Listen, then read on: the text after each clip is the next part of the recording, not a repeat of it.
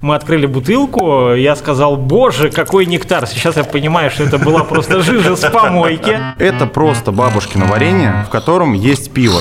Смузи истории они порядком подзадолбали. Что это за худи? Худи, что за худи? Что вы хотите от меня? Мы не- вообще не поняли, почему мы пьем и почему нам за это платят деньги. Нет, я эту фишку просек сразу.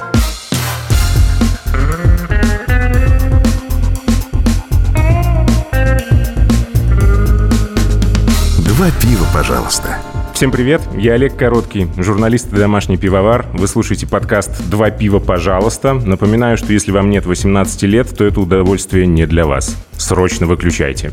Два пива, пожалуйста. Герои, внимание, 13 выпуска Алексей Морозов и Денис Миронов, авторы и ведущие популярного YouTube-канала «Теория большого пива» и владельцы крафтового бара «Ленусь, я все уберу» или как он сейчас называется, бар ТБП. Привет. В Петербурге. Вот именно здесь мы сейчас и находимся. Привет, парни. Да, это антуражно. Странно, Шалом алейкум. странно, что нас э, не видно. Странно. Мы вчера записывали видеоролик, видеокамера села, и мы начали просто общаться на микрофон. И мы поняли, что подкасты это классно. Поэтому мы тоже хотим теперь зайти на твою территорию. Давайте, давайте, я не против. Дипломированные пивные сомелье, мне кажется, бьются в истерике от зависти, от ваших, назовем так дипломатично, обывательских пивных обзоров. За 4 года они собрали почти сколько? 150 тысяч аудиторию, да? Почти, 140 с чем-то. В чем секрет успеха? Вот такой вот я задам оригинальный вопрос. Я хочу заметить, что мы за кадром, просто мне нужно объяснить, какая здесь обстановка. Мы пьем пиво. Я должен заметить, что у тебя какой-то очень томный голос. Да, Ты я как не- переобразился. я- я, слушай, Ты на если- камеру не так абсолютно разговариваешь. Но мне хочется быть немножко брутальней. Почему и как это случилось? Просто мы стали делать то, что нам хотелось сделать. Мы абстрагировались от того, что нас снимает камера. Мы просто дружески начали Ну, общаться. это, питерский принцип «пренебречь вальсируем», да? То есть вы начали и Абсо- всё. Абсолютно. И все. И так именно все пошло. Пошло все потому, что я Денису позвонил, говорю, есть такой формат. Мы об этом разговаривали очень давно. И у нас с Денисом был такой диалог всегда достаточно забавный. Мы сами смеялись над этим. Так как я уже был в Ютубе как кулинарный блогер, захотелось э, поговорить о пиве, что называется. Но только языком не профессионалов, хотя мы стебемся и говорим, что мы профессионалы, но это не такой некий, знаешь, ирония, наверное, скорее всего. Взяли, сделали, и все пошло, и полетело. И просто мы были сами собой. Ролик про мохнатого шмеля часто пересматриваете? Один раз в кадре пересмотрели, сами себя посмеялись и снова ждем третьей итерации. Мы же думали, ну это крафт. Я думал, вернее, крафт. Денис к тому времени в пиве разбирался очень хорошо. На мой взгляд, мне это оказалось. Сейчас я понимаю, что, наверное, ну, не до конца. Мы поначалу пытались рассказывать и по истории пива, и по каким-то традициям, и по всему остальному. Только это скучно. Это никому не интересно, к сожалению. С нами изначально, конечно, не считались. Ну, вообще как. Да, два придурка сидят и там что-то налопочут на камеру. Сейчас, по факту, нас уже зовут и на пивные конкурсы, и я вот, Леша, не смог, но я вот принимал участие. Сидел в Брокколи. жюри да, в- у домашних пивоваров в категории Хелис. Все нормально. И должен сказать, что мои оценки по факту не сильно отличались от оценок людей, которые в пиве прям хорошо разбираются. И технологи, и пивовары, и все-все-все. То есть не могу сказать, что сейчас мы как-то очень сильно отстаем от знающих людей. Ну, это очень хорошо, потому что и для меня, на самом деле, этот подкаст – это такой способ изучать окружающий мир. А позволь вопрос тебе тоже встречный. Ну, Это Да, свободная же конечно, беседа. о чем разговор. А у тебя как все получилось? Ты это стал делать именно для себя, я правильно понимаю? Я очень люблю разные немецкие подкасты о пиве. Я подумал, почему нет такого у нас? Решил сделать. Ну и как-то закрутилось одно за другое. И вот сколько вы вложили в теорию большого пива и сколько вы заработали, условно? Ну вот этот бар, это же тоже своеобразная монетизация славы интернетовской. Изначально вкладывались все деньги мной в кулинарный проект. И э, в каком-то смысле я могу себя назвать задротом. И Денис э, раньше бомбил на эту тему, то есть он стебался, типа,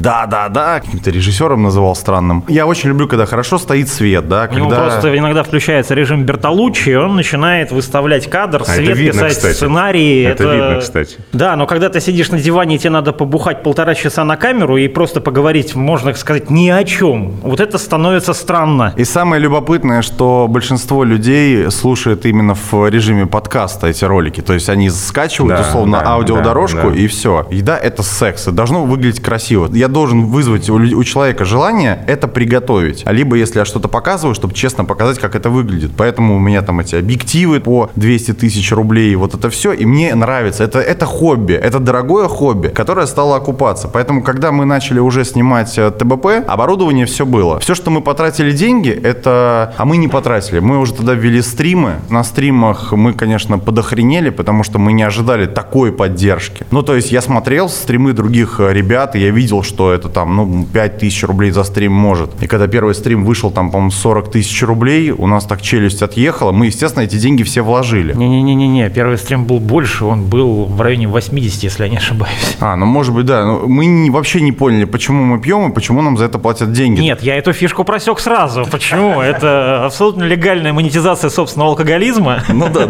но это все равно достаточно странно. Поэтому экономика с точки зрения вложений, она была нулевой условно. А сейчас мы зарабатываем, ну, монетизация Ютуба, я не думаю, не открою тебе тайну, это не огромные это копейки, деньги, да, это действительно копейки. У нас основной заработок это стрим, который сейчас происходит крайне редко. Мы раньше раз в месяц делали, сейчас такой возможности нет из-за занятости. Это бар. Это не как на кулинарном канале, где я могу заработать деньги, условно, с показа рекламы. Мы с Пинопак э, очень плотно сотрудничаем. Я думаю, ты знаешь, что Да. это такое. Мне нравится очень Лешин проект, и мы берем выборочно, потому что если бы мы забили болт на все это дело, мы бы брали рекламу казино, онлайн-игры. У меня не вяжется это. Я навязал эту идеологию Денису, что мы не должны быть теми людьми, которые будут э, рекламировать все, что им не нравится. Круто рекламировать продукт, который тебе нравится. То есть тебе нравится Яндекс, Алисой ты пользуешься, я пользуюсь. Мне не стыдно будет отрекламировать. А если пишет, например, Маруся от Mail.ru, и я понимаю, что я не буду этим продуктом пользоваться, зачем рекламировать то, что тебе не надо? Но в этом и разница между рекламой и интеграцией. Что пьете? Леша High and Lows пьет от АЭФок наших. э, Я пью абономат Сидор. Денис в каждом видеоролике рекламирует абонемент. Великолепный второй кран бара ТБП на улице Правды 12, дроп 12. Напротив дедушки Хо. Но дедушки Хо сейчас нету, здесь пышечная есть. Как дела у бара, кстати? Что у вас э, из-за пандемии сильно просело дело? А Мы про политику не, да?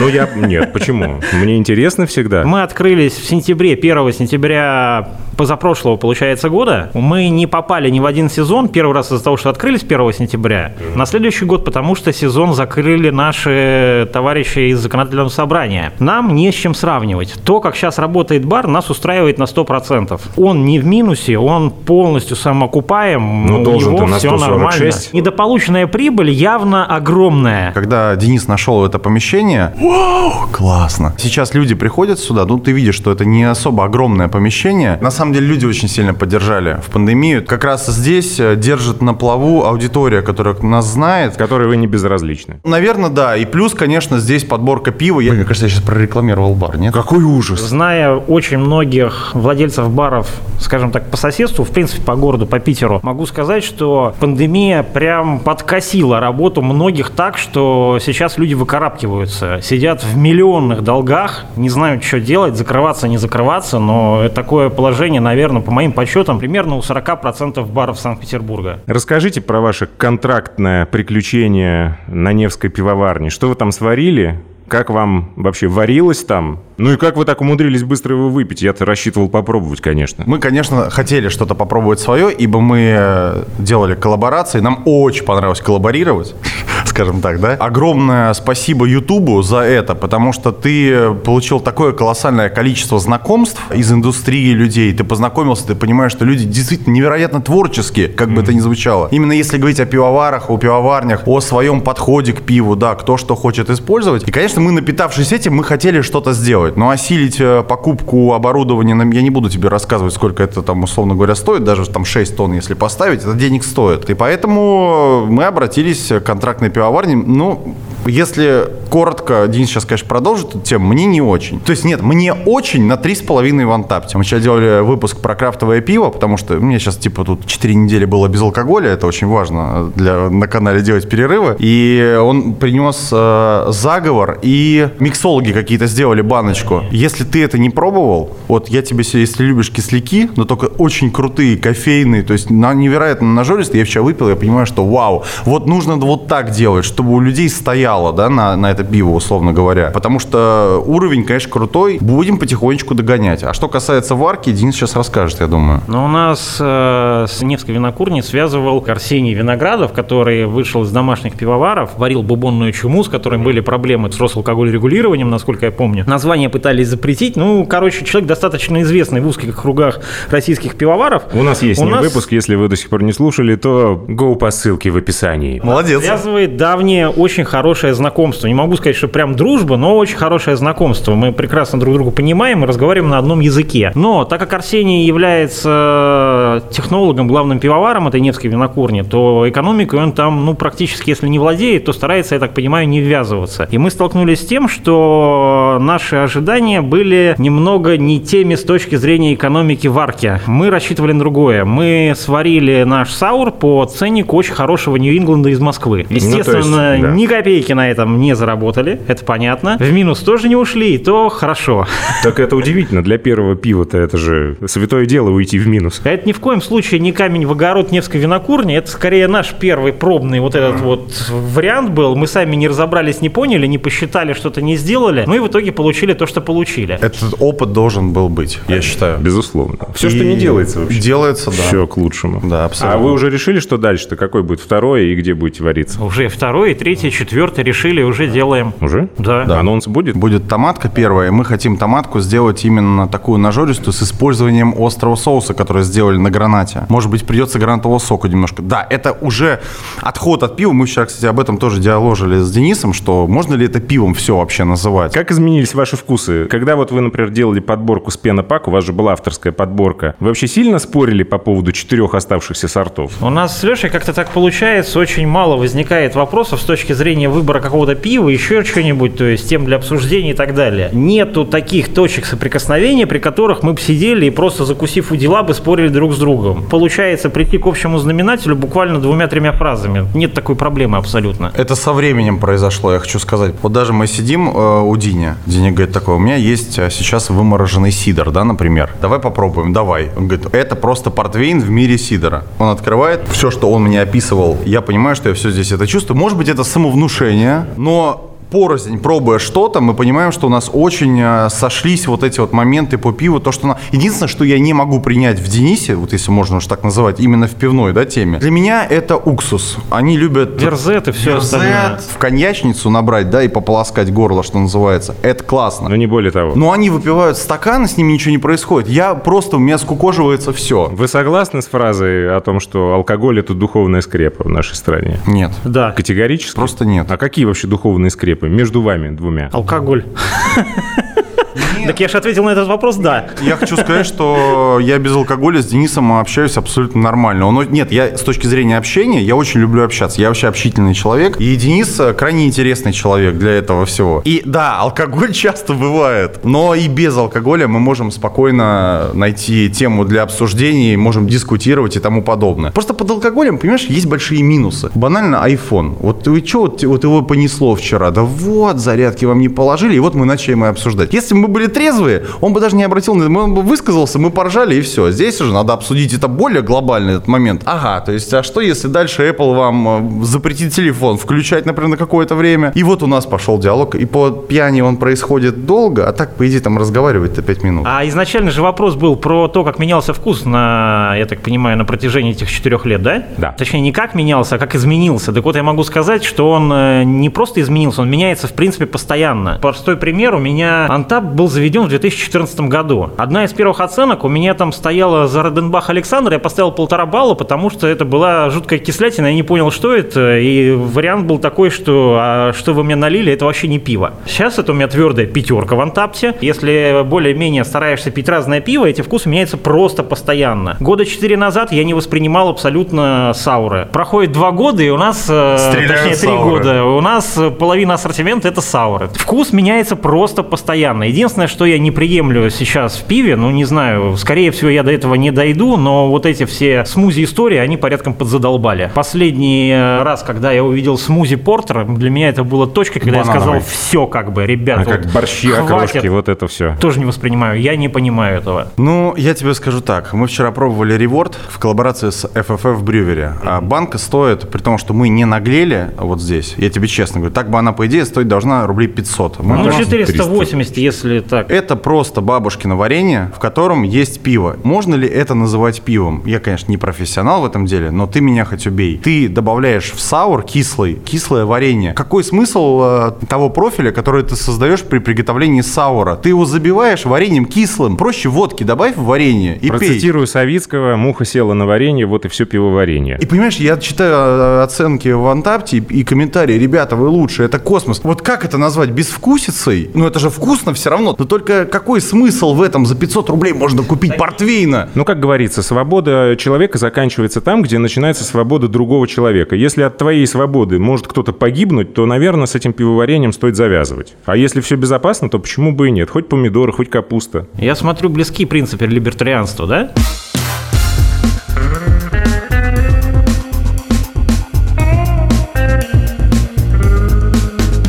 Два пива, пожалуйста. Давайте-ка вот о чем еще. Вы начинали э, ТБП без мата. И прям ты даже осекал. Денису говорил, прекрати, я потом замучусь это вырезать. И вдруг Остапа понесло. На каком-то там восьмом, девятом, десятом, наверное, выпуске вы решили, что, видимо, не удержать этих коней. Очень просто. У Ютуба отличная аналитика. Когда прошел выпуск, где мы матерились, не так много, но там было в тему. А, Я зашел в аналитику и увидел удержание аудитории гораздо дольше. Потом такой, Денис говорит, давай мы не специально материться, давай просто, ну, общаться, как общаемся. Порой я себя ненавижу, потому что я это монтирую трезвый. Ну так-то вы петербургские интеллигенты, я же вижу. Но мы сейчас общаемся без мата, общаемся, то есть мы это вполне можем делать. Это, это не проблема абсолютно. Порой просто хочется для словца что-то сказать. Я даже, я, я не могу тебе сказать. Вот Народ, напишите, пожалуйста, в комментариях, почему вы смотрите ролики с матом охотнее, чем ролики без мата. Нам очень интересно. Но есть статистика реально, которая показывает, что с Я матом верю. это более откровенно. Вначале была тема какая? YouTube э, не пропускает ролики с матом, да, он может заблокировать их. Были такие вот ощущения, что можно хоть немножко на монетизации заработать. Ну, а ты знаешь, э, заработать 100 долларов на монетизации или матюгнуться разочек хорошенечко. Я про то, что мат должен быть в тему. У нас порой он э, выходит за рамки приличия, и даже с моей стороны больше, нежели чем у Дениса. Но вот ты забываешь, что тебя снимают, ты выпиваешь много, например, вкусовщину, которую мы делаем, да, это крепкий алкоголь. Ну, без мата никак. Я мат запикиваю у себя. И самые вечно залайканные комментарии под видео, когда есть пара запиканных матов, лешиных каких-нибудь обычно, мне пишут, хватит запикивать, дай нам жизни. Не надо этого делать. Странно, мне кажется, этой жизни вот там вот за дверью хоть отбавляй. А вы, кстати, говорили же, да, что люди ценят, в том числе вас и это место, за то, что вы здесь такие же, как на экране, что это очень важно, что нет вот этой вот двуличия, что на камеру мы одни, а на самом деле мы совсем другие. Я, наверное, в каком-то смысле вампир, потому что я кайфую от общения с людьми, и приходят очень разные люди, и творческие, и нетворческие, и абсолютно, действительно, но все очень крутые. И первое, что мы слышали, я сейчас просто уже не замечаю этого, то, что говорят. Типа, ребята, удивительно, вы реально такие же, как вот, вот там, вы здесь такие. Вырежем, да? Да ничего страшного. Но это правда так и есть. Если при личной беседе я не матерюсь. У меня есть моменты, которые меня останавливают. Сейчас на твоем лице написано, и вообще я хожу в церковь, знаешь, вот ну просто прости.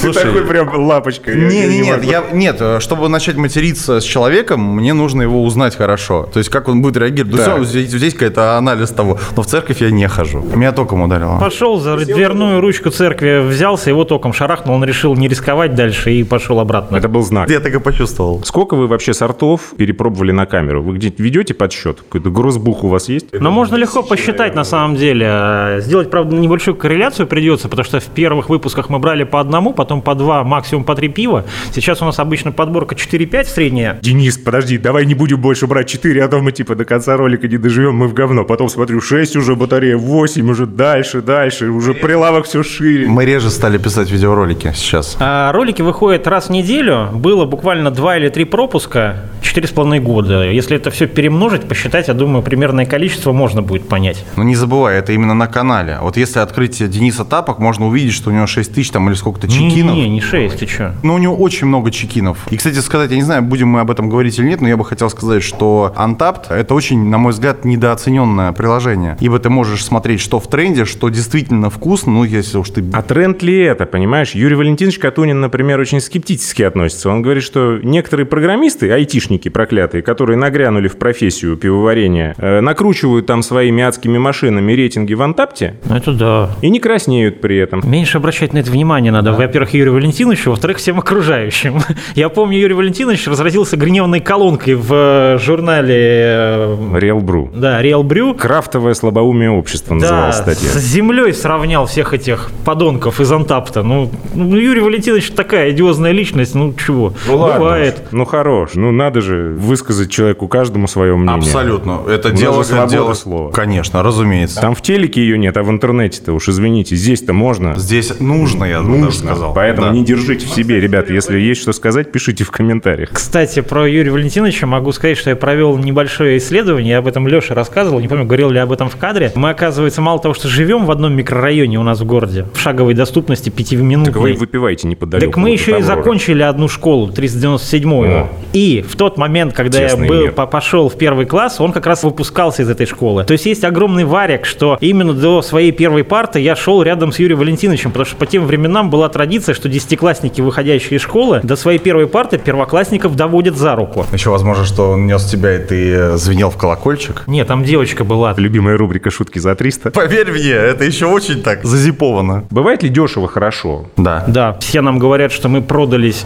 со всеми потрохами этой компании. Московская пивоваренная компания делает замечательное и дешевое пиво. Хамовники. А, и Одно Венское. из, да. Например, да, почему нет? Есть а, пивоварня, если о крафтовой говорить. Называется она Big Village. Я безумно уважаю этих ребят, потому что они не идут по тренду э, мастодонтов, таких как Штамм, например, Заговор и тому подобное. Они делают нечто свое, даже если мы о Нью-Ингландах поговорим. Не так давно они сделали, ну, у нас, во всяком случае, это пиво было, это был Кёльш, который я безумно уважаю, и Пшеничка, которая мне невероятно понравилась. И стоит это для крафтового пива 180-160 рублей. Это, ну, это в баре столько стоит. На мой личный взгляд, Big Village сделал пшеничку невероятно крутой для крафтового рынка. Ну, Денис э, уважает Brew Division за пшеничку, ему нравится. Мне она так себе кажется. Но, с другой стороны, вот, мне кажется, самое крутое, что можно увидеть в крафтовой пивоварне, это когда они делают классические сорта. Это больше показывает их профессионализм, нежели чем сделать смузи. Ну да, это очень популярное мнение, потому что э, Вейли напортачить очень сложно, а тем более, если ты туда намешал всего с горой. А вот попробуй сделать классику и не облажаться. Это довольно сложно. Кого на российской пивной сцене вы просто безоговорочно, безапелляционно уважаете? За кем вы следите?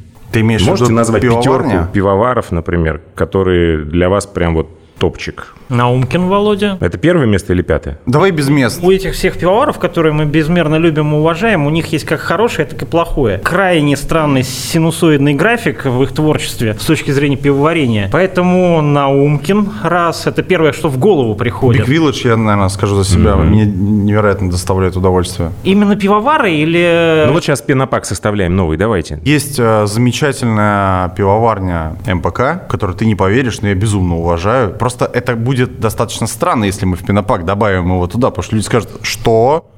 Почему это там стоит? Это крафт или не крафт? Волковское и вообще то, что пиво авторское, оно крафтовое. И вот когда мы говорим Ершов, это авторское пиво. Это крафт? Миша Ершов красавчик. И мы вчера, например, пробовали Я знаю. Russian Imperial Stout, который они сделали. к которым, кстати, Миша уже никакого отношения не Ну имеет. да, ну хорошо, ну все равно, ну круто. Но он был э, в зачатках всего этого дела. Это офигенно вкусно. Это хороший классический имперец. И ты такой пьешь и понимаешь, да, это МПК сделал. Они могут и так делать. Не только они могут делать там Indian Ale, как он классически это называется, я забыл, и паха их. Мы вчера пробовали Gravity. Вот я тебе честно скажу, я до этого пробовал все, это все было не очень. И тут они делают э, сочетание сидора и медов, а у этого есть название. Сайзер. Сайзер. Мое почтение, мое уважение. Ну, классно сделано, круто. Это значит, что я хорошо отношусь э, непосредственно к пивоварне, к Сидерелли, да, например? Нет. Просто вот это конкретно очень удачно получилось. Тут, наверное, нужно говорить не о том, что вот прям в топе кто-то. В топе сейчас будет модно сказать, что Штамбир это классно делает. Но, на мой личный взгляд, Штамбир делает очень одинаково в последнее время. Время. Как будто просто этикетка, они вкидывают именно идею в этикетку, нежели чем в пиво. Ну, слушай, одинаково тогда уж Сальников делает, а не Штамбер. Там с этикетками вообще беда. Ну, это да. Я Салденс давно не пил. Этикетка сливается, ты не видишь пиво, ты не понимаешь, Да что... еще и ключ без умлаута. Ну, это куда годится вообще? Хамство какое-то. Такой категорично пятерых каких-то пивоваров очень сложно, потому что, во-первых, нестабильное э, постоянно их творчество, вот реально у всех, и у так называемых топчиков, и так называемых мало кому известно. Кстати, в последнее время в бар же очень часто приходят начинающие пивовары, малоизвестные, но уже давно работающие пивовары, и с ними стоишь, разговариваешь, они приносят образцы продукции, и у всех один и тот же вопрос за последние полгода. Вот первое, что они начинают обсуждать, почему вы так котируете так называемую большую пятерку или большую шестерку, я не помню, сколько их там в этой большой. AF Brew, Заговор, Штам, Wild Lab, ну вот они говорят, вы понимаете, что мы вот принесли вам пиво, и давайте в закрытую попробуем. Вы уверены, что существует вот эта большая пятерка, что она все еще на своих позициях, и что мы делаем сильно хуже? И я в последнее время все чаще и чаще вижу образцы продукции сильно лучше, чем то, что стоит сейчас у нас на полках из этой большой пятерки. Шататься начинает вот эта вся конструкция, которая два года назад, казалось, была бы неизыблемая. Реально были топчики, они варили хорошо, они получали 4,5-5 от всех своих поклонников,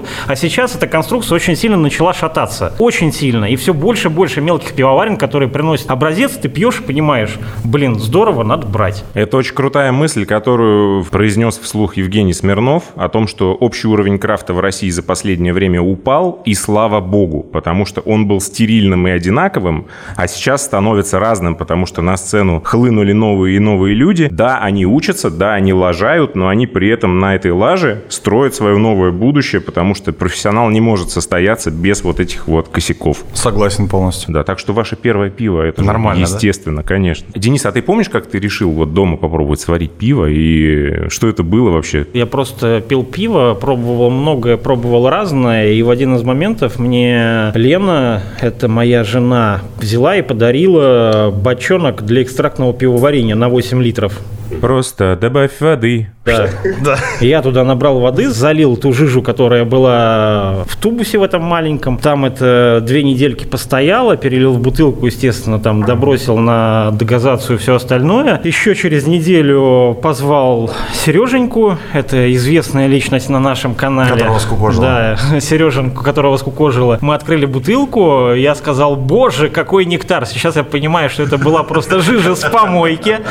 Я помню свои ощущения по тем временам, но мы смело выпили вот те 6 литров, которые получились, которые были с осадка, да. Я отчетливо помню даже свою аргументацию, апелляцию к Сереже, когда он сделал первый глоток, такой у него немного скривилось лицо. Делался браунель, если я не ошибаюсь, но браунель получился с характерной сидровой составляющей, такой кислотно-яблочной. Я ему сказал с умным видом, что ни хера ты не понимаешь, Сереженька, в браунелях это эфирные составляющие очень хорошо заиграли в этом напитке. Продал. Поэтому, да, продал эту историю, и мы это допили именно из-за этого. Безалкогольное пиво по-прежнему не в чести. За 4 года два безалкогольных А ты ролика. смотрел? всего. Ну, конечно. В машине? Еще и с этой резиновой подругой. Я не знаю, как это цензура пропустила вашего Все, высококультурного шоу. прикрыто было. А Я сейчас 4 недели не пил, и желание, конечно, вот этого хмеля ощутить, оно было. Я купил Клауштайнер. Клаустайлер. Да, вот что-то типа того, а, новогоднюю версию. Думаю, ну обманул мозг, Ну и как? не обманул. Мне больше всего нравится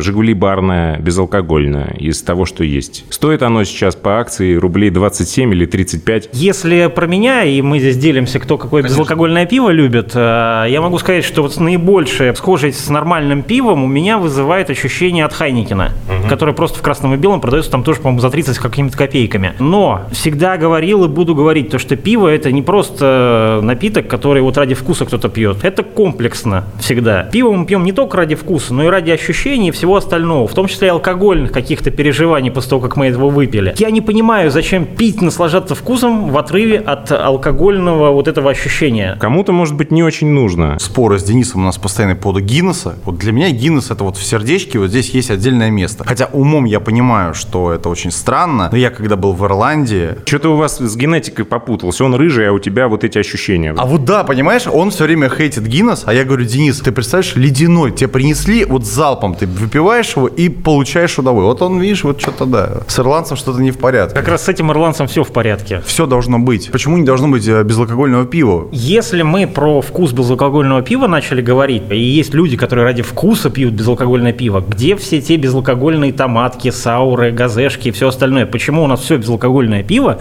тупо лагер? Нет, не тупо лагерь. Есть безалкогольная ипа. Да, бредок делает. И даже не дурная на вкус. Два. Я могу за вас ответить на вопрос, еще пшеничка есть безалкогольная. О! Мы перечислили аж три. А Шнайдер, Шнайдер же делает безалкогольный. Чтобы сделать безалкогольный выпуск, это должно быть интересно. Не просто сесть за столом, это надо ну, сесть в машину. Для этого надо еще доснять до безалкогольного пару алкогольных. Я читаю постоянно комментарии, для, я считаю, это очень важно, быть э, ближе к аудитории и с точки зрения вкуса пива, о котором мы можем говорить, кто-то не почувствует. К тапку возвращаясь, например, кто-то пробует саур-газешку, да, какую-то. Например, в ней есть кружовник и есть апельсин. И он такой, слушай, ну, типа, здесь очень мало кружовника положили. Из-за этого он ставит оценку 3,2, например, условно. А возможно такое, что пивовар, кто делал это пиво, он, в принципе, специально сделал, чтобы на послевкусии оставался эффект какого-то фрукта. То есть он не потому, что ему жалко было добавить больше пюре туда, а он специально сделал так, чтобы на послевкусии это отдавало вот этим вот. Но человек, это он, если видит, что написано апельсин и кружовник, вот если, сука, там не будет этого тонну, он скажет, что Да. это нехватка Да. вкуса. Это минус антапта. Это минус свободного выражения мнений. Согласен.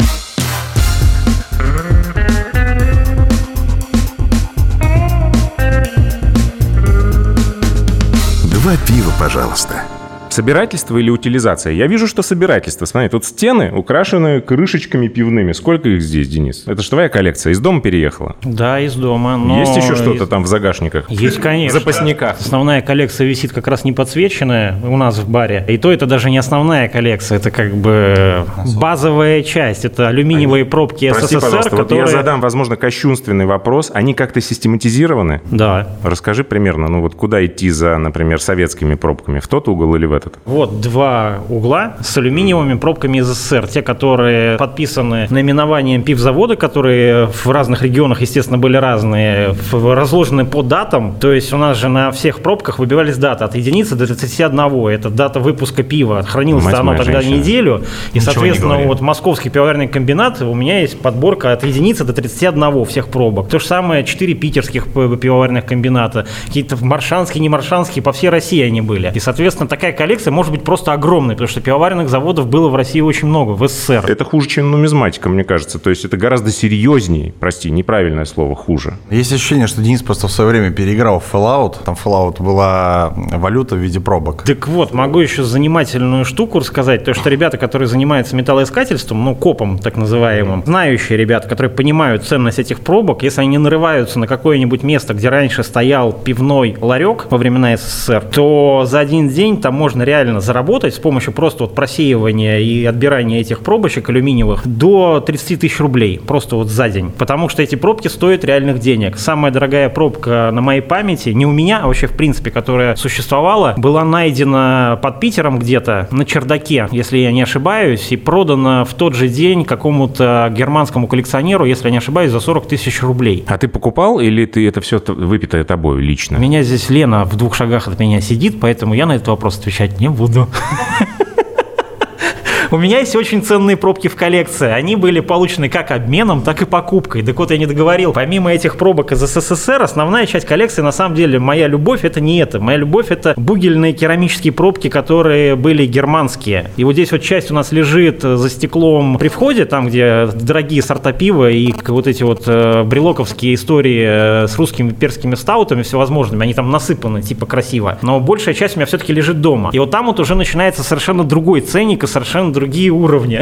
Я правильно понимаю, что ты боишься, что Лена все на платьишки сейчас переведет, потраченные деньги? Она на- не знает, куда продавать. А, Я думаю, что сейчас будет сенсация. Все-то мы думали, что так оно и есть, но здесь была недосказанность. В названии бара «Ленусь, я все уберу» не хватает продолжения. Прежде всего, крышечки. да, это, это уже по скриптум. Да. Как тебе название бара, кстати? Ну, мне нравятся такие креативные штуки. Э, Я все жду, когда кто-нибудь откроет бар, сиди дура, сам открою. Мне очень нравится эта фраза, и мне непонятно, почему нет до сих пор этого на рынке, потому что, ну, казалось бы, после «дорогая, я перезвоню», или «никуда не едем», или еще что-то такое. Такое есть, серьезно? Знаешь, это вот мемчик, Епифанцев сидит и записывает в блокнотик. Так, хорошо.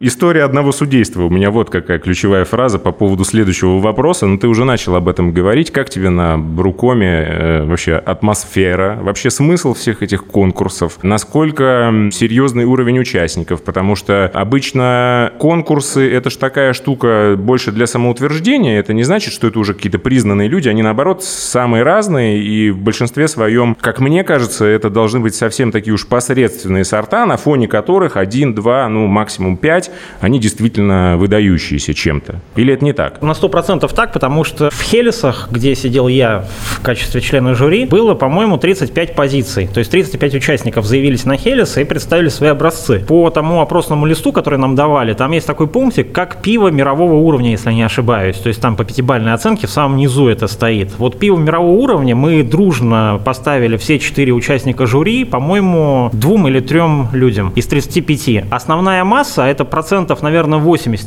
Это крайне плохо. Плохо настолько, что мимо тебя проносят бокалы, сзади тебя мимо проносят, и ты чувствуешь уже по запаху от этих бокалов, от Хелеса, что там сейчас будет такое, что нужно брать фосфолиогель, еще там что-то, и потому что пытаются отравить, судя по всему. Ну, с одной стороны, печально, с другой стороны, наверное, такова жизнь, потому что кто-то должен это делать. Основная масса, конечно, да, это ниже среднего уровня, но все-таки есть там 80, я, наверное, перегнул палку немного, процентов 70-60 реально плохо. Основная масса средненькая, ну, Хелис и Хелис, там один недочетик, два недочетика, там у этого мутность повышенная, у этого там легкий дефектик, ну, совсем на грани осязания. А вот и именно хороших, и такие, что Хелис, и такие, что с немецким сравню и не пойму, где что на налито, такое было то ли двое, то ли трое. А, недавно я поучаствовал в э, пивном казино. Это очень интересная тема, скажу тебе Что это честно. пьяные шашки? Что за пивное Нет, казино? это когда у тебя есть поле, у тебя есть пиво, ты не знаешь, что это за пиво, ты должен угадать. И вот здесь открывается все по новой. Потому что когда ты абстрагируешься от мало того, что название, а еще и до того, что там налито, здесь происходят чудеса. Потому что это, как знаешь, есть э, места, рестораны, где все темно. И ты пробуешь блюдо в закрытую, и ты можешь э, даже не понять, что ты ешь. То есть это Есть вкусно. такие квизы, я взорвался, я сказал, что я не буду в этом участвовать, идите к черту, я просто... Люди делают ставки, пробуя, то есть 6-7 человек, они понимают, что, например, я думаю, что это, там, к примеру, Германия. Удивительная тема. Ты начинаешь переосмыслять пиво по-другому. Два вопроса, сколько это стоит и где это купить? Мы это разрабатывали сами. Я это делал вместе с Лизой, нашей очень хорошей приятельницей, которая нам помогала строить, в принципе, работу этого заведения. Мы Класс. сделали как бы начальный дизайн, заказали у нормального дизайнера, чтобы он нам все расчертил. э, Договорились, да, там есть какие-то ошибки, даже орфографические ошибки есть на этом поле. Ты почувствовал, да, мой взгляд? Да. Потом просто заказали в типографии, стоит это грубо полтора рубля, ну, тысячи, полторы тысячи. И Ну да.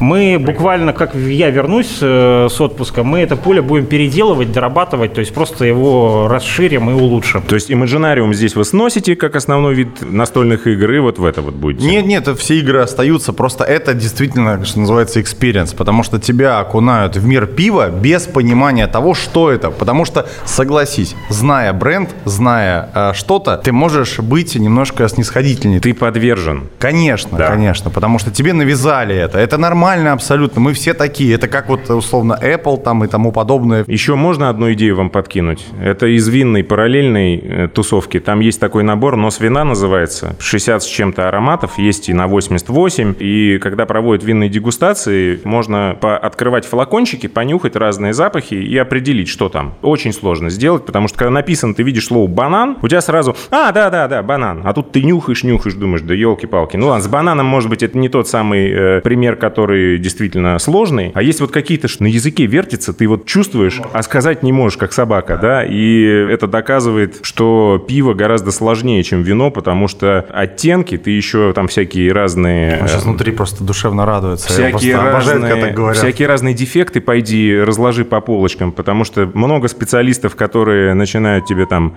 диацетилами и всеми этими триметилфентанилами сыпать и фонтанировать, и потом э, в итоге надо сопоставить вот эти научные слова с какими-то более понятными людям, типа масло, типа сера, типа там, что там еще есть. Вот. Фентанил в качестве дефекта это скорее фича, чем... Триметилфентанил, это я вчера под воздействием группы ГДР э, в плеере, когда ехали сюда в Петербург, слушали друг из Голландии, я вспомнил, что крокодил это триметилфентанил, да. Кстати, вопрос на миллион рублей, но за миллионом, если будет ответ правильный, к Диброву. Как правильно называется фильтр? Кизельгуровый, гулероновый, кизельгутовый или кузельгетовый? Кизельгуровый. Кизельгуровый все Я его тоже Кизельгуровым называю. А Кизельгутовый, да, по идее? Нет, Кизельгуровый. Ну, а, ты, ты, ты У вас просто... просто был ролик, где вы два раза назвали и оба раза неправильно. Да, да, да, я знаю. Слушай, я тебе скажу такую тему, что мы вообще узнали про эту штуку, что она используется в пивоварении, и навели справки, и что господин Сальников использовал, там пытался, и ничего. И была мысль-то какая? Потому что если представить, для чего она нужна, она нужна, чтобы пиво в банке доходило до потребителя такое, как ты его задумал, а не измененное уже. Но что-то как-то все его хаят, что говорят, что это очень дорого, это э, мало того, что дорого с точки зрения самого оборудования, так еще фильтр стоит у тебя там под 500 евро, по-моему, а он, по сути, на одну тонну пива. И мы сейчас начали общаться с ребятами, там и со Стровицей, и с, ну, блин, с многими ребятами, а, которые объяснили, что в принципе можно это сделать и без Кизельгура. По-моему, это оправдание. Мне тоже кажется. Мне тоже кажется. Я не понимаю, почему, если ты хочешь сделать профильный солдовый лагерный пилснеровский вкус, ты должен обходиться без кизельгура и заниматься этим постоянным охлаждением, переливами, сливами с остаткой и так далее. Ну, потрать ты на эту одну тонну 10 тысяч рублей. Ну, прогони ты его через фильтр, обесплодь свое пиво, получишь профильный нейтральный солдовый вкус, и все хорошо. С ним ничего абсолютно точно после этого не случится. Короткий блиц, правда, я не знаю, кто из вас будет отвечать. Можете на перебой, так тоже интересно. Да, мы будет. можем по очереди. Финляндия или Карелия? Карелия. Чихонь или корюх? Корюшка. Жареная корюшка, вяленая чихонь. Бадлон или кенгуруха? Кенгуруха. Э, что это? Но бадлон это вот с этой с верхней части, а кенгуруха это вот это. Кенгуруха. Я ненавижу современное название одежды. Что это за худи? Что это за название? Бадлон, кенгуруха, вот это вот все. Худи, что за худи? Что вы хотите от меня? И эти люди запрещают мне ковыряться в носу. Ты погляди. Что это такое? Полтавчик или Беглов? А можно из этих двух сортов мы не будем выбирать ничего? Можно. Не, я не готов тоже выбирать. Пьяная драка или налоговая проверка? Проверка Пьяная налоговая. драка.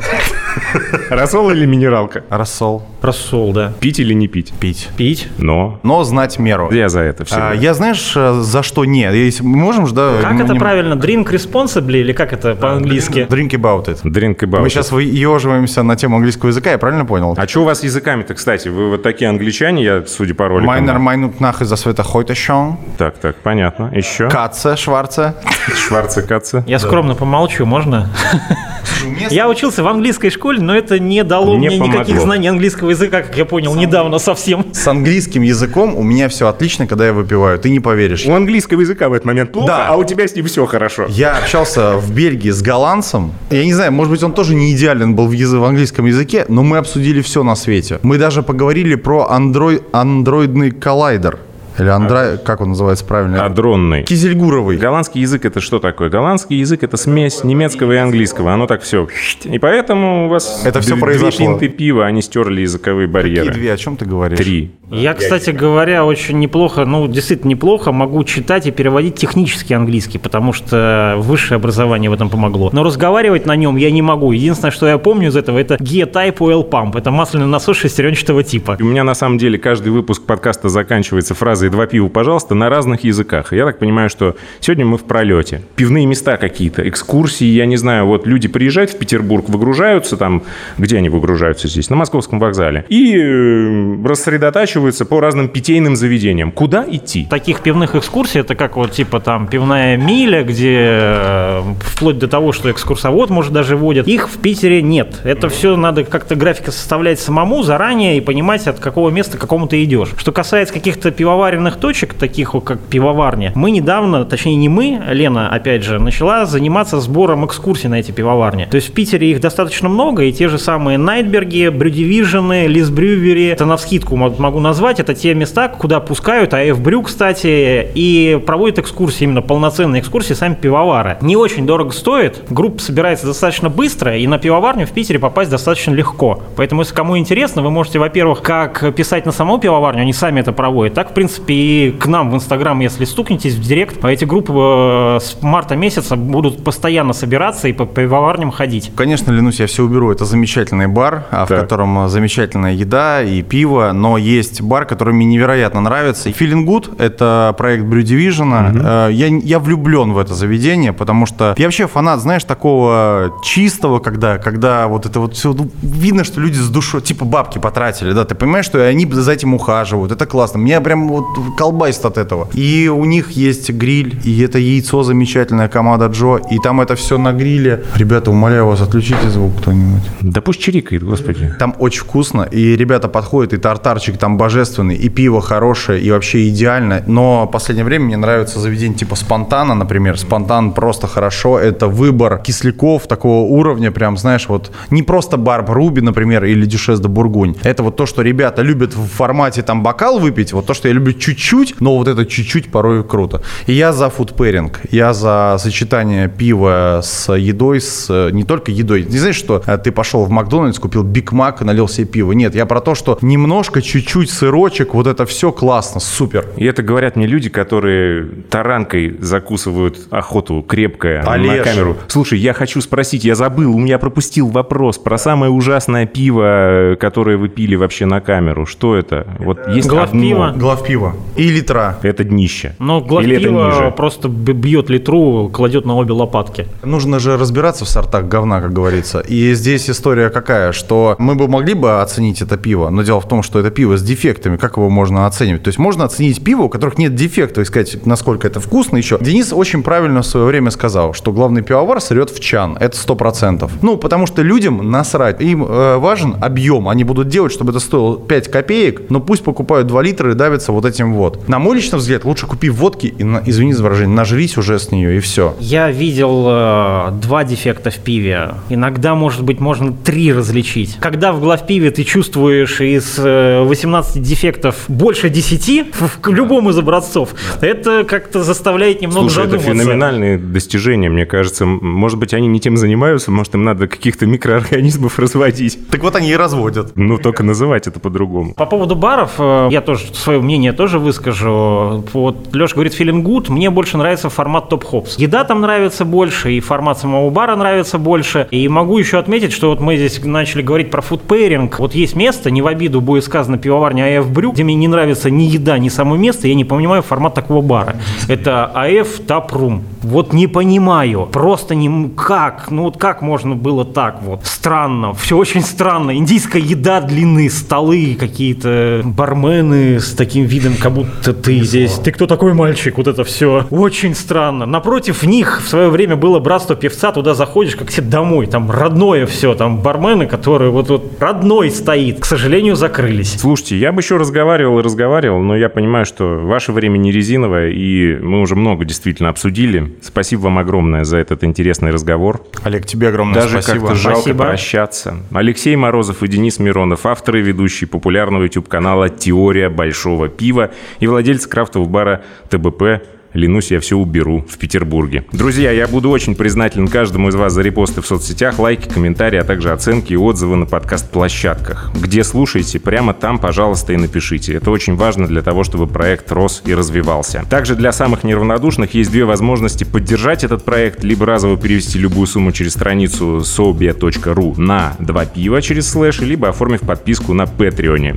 patreon.com два пива. И, кстати, совсем скоро там, на Патреоне, будет открыт ранний доступ к эпизодам для всех патронов. То есть это, по крайней мере, будет иметь какую-то целесообразность. Не забывайте также про канал «Два пива» в Телеграме и чат, в котором можно критиковать, задавать вопросы и просто общаться. Я Олег Короткий. Счастливо.